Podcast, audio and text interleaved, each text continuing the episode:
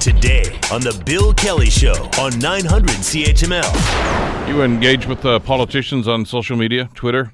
Have you been blocked by one of them? Well, it's actually become a court battle in Ottawa. Uh, and it's a situation that could have very, very strong ramifications for elected officials all over the place.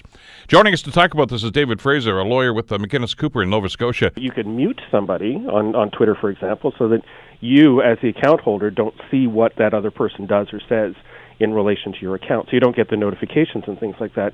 That's fine. There's you don't have politicians don't have a legal obligation under the charter to listen to what everybody says, but they do have a legal obligation to not shut people up. The Bill Kelly Show, weekdays from 9 to noon on 900 CHML.